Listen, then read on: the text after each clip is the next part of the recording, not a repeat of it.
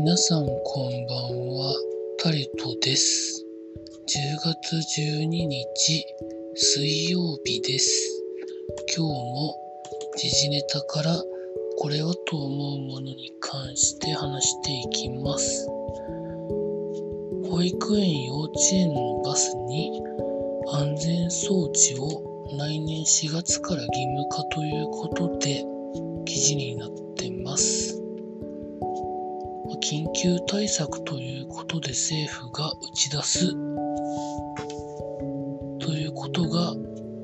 記事にはなってるんですけど、どんなものをつけるんでしょうか。これは既存の車にもつけるんでしょうか。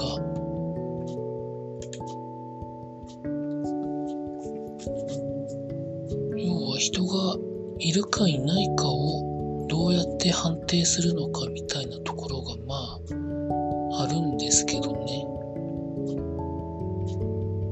導入してる車もあるそうなんですけど、まあ、全体の中の12%にとどまっている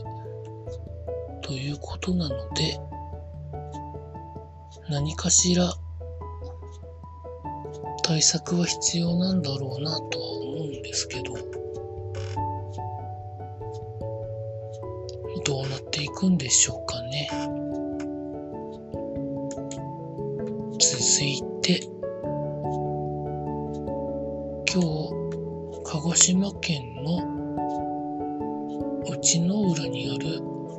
JAXA の打ち上げるところから発射したイプシロンロケットが状況が良くないということで破壊指令をロケットに送って破壊して打ち上げが失敗ということになったそうですということが記事になってました。機関ロケットの打ち上げ失敗は19年ぶりということで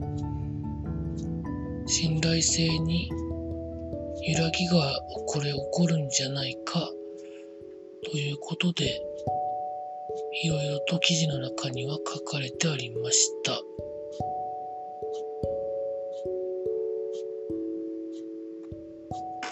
関連記事とかもまあありはするんですけど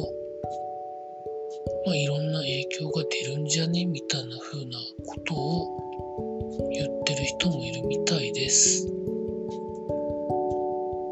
続いて。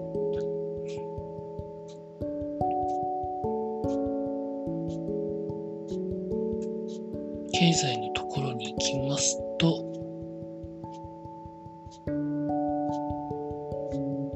今また旅行の補助とかいろんなことがやられてますけど前の旅行絡みの補助 GoTo トラベルで億円が課題に支給されていたということが記事になってます。課題支給になったのはなぜなのかというところで予約日やキャンセル日が支払いの対象にならない期間の請求や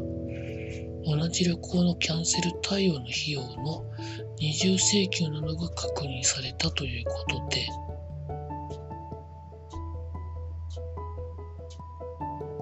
こういうところの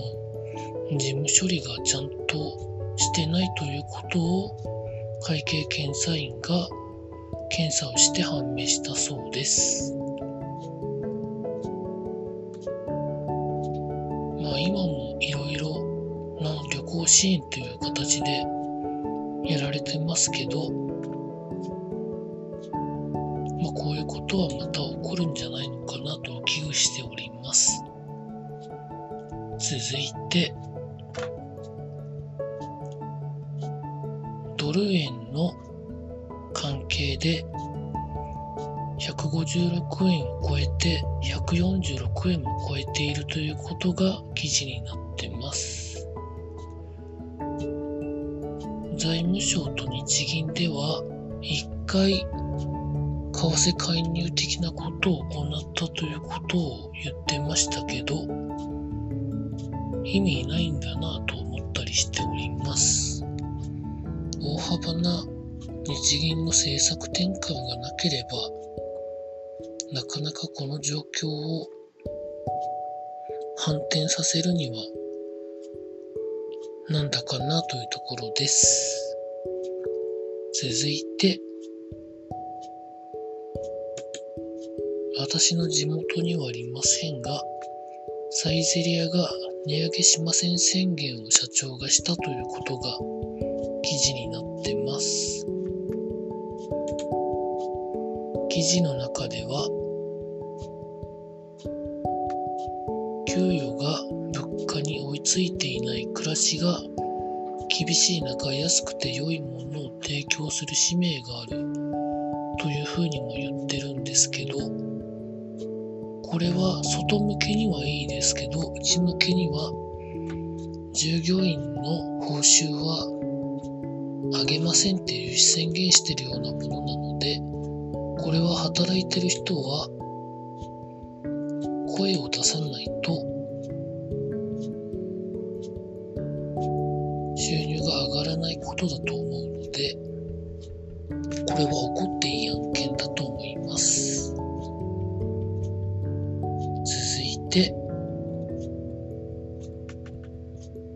スポーツのところに行きますと今日からプロ野球セ・リーグパ・リーグでクライマックスシリーズファイナルステージが始まりまして今日はリーグ戦1位のチームがセ・リーグもパ・リーグも勝ったということで記事になってます。クライマックスシリーズファイナルステージではリーグ戦1位のチームにあらかじめ1勝が付与されているということなので6試合のうち4勝すれば日本シリーズの出場権が与えられるということなので、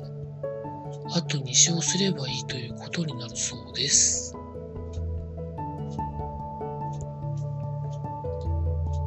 続いて、プロ野球広島カープのいわゆる新井さんが監督として会見した新監督として会見したということが記事になってました。まあ、内容はいろいろ探して見ていただければと思うんですけど、まあそういうことです。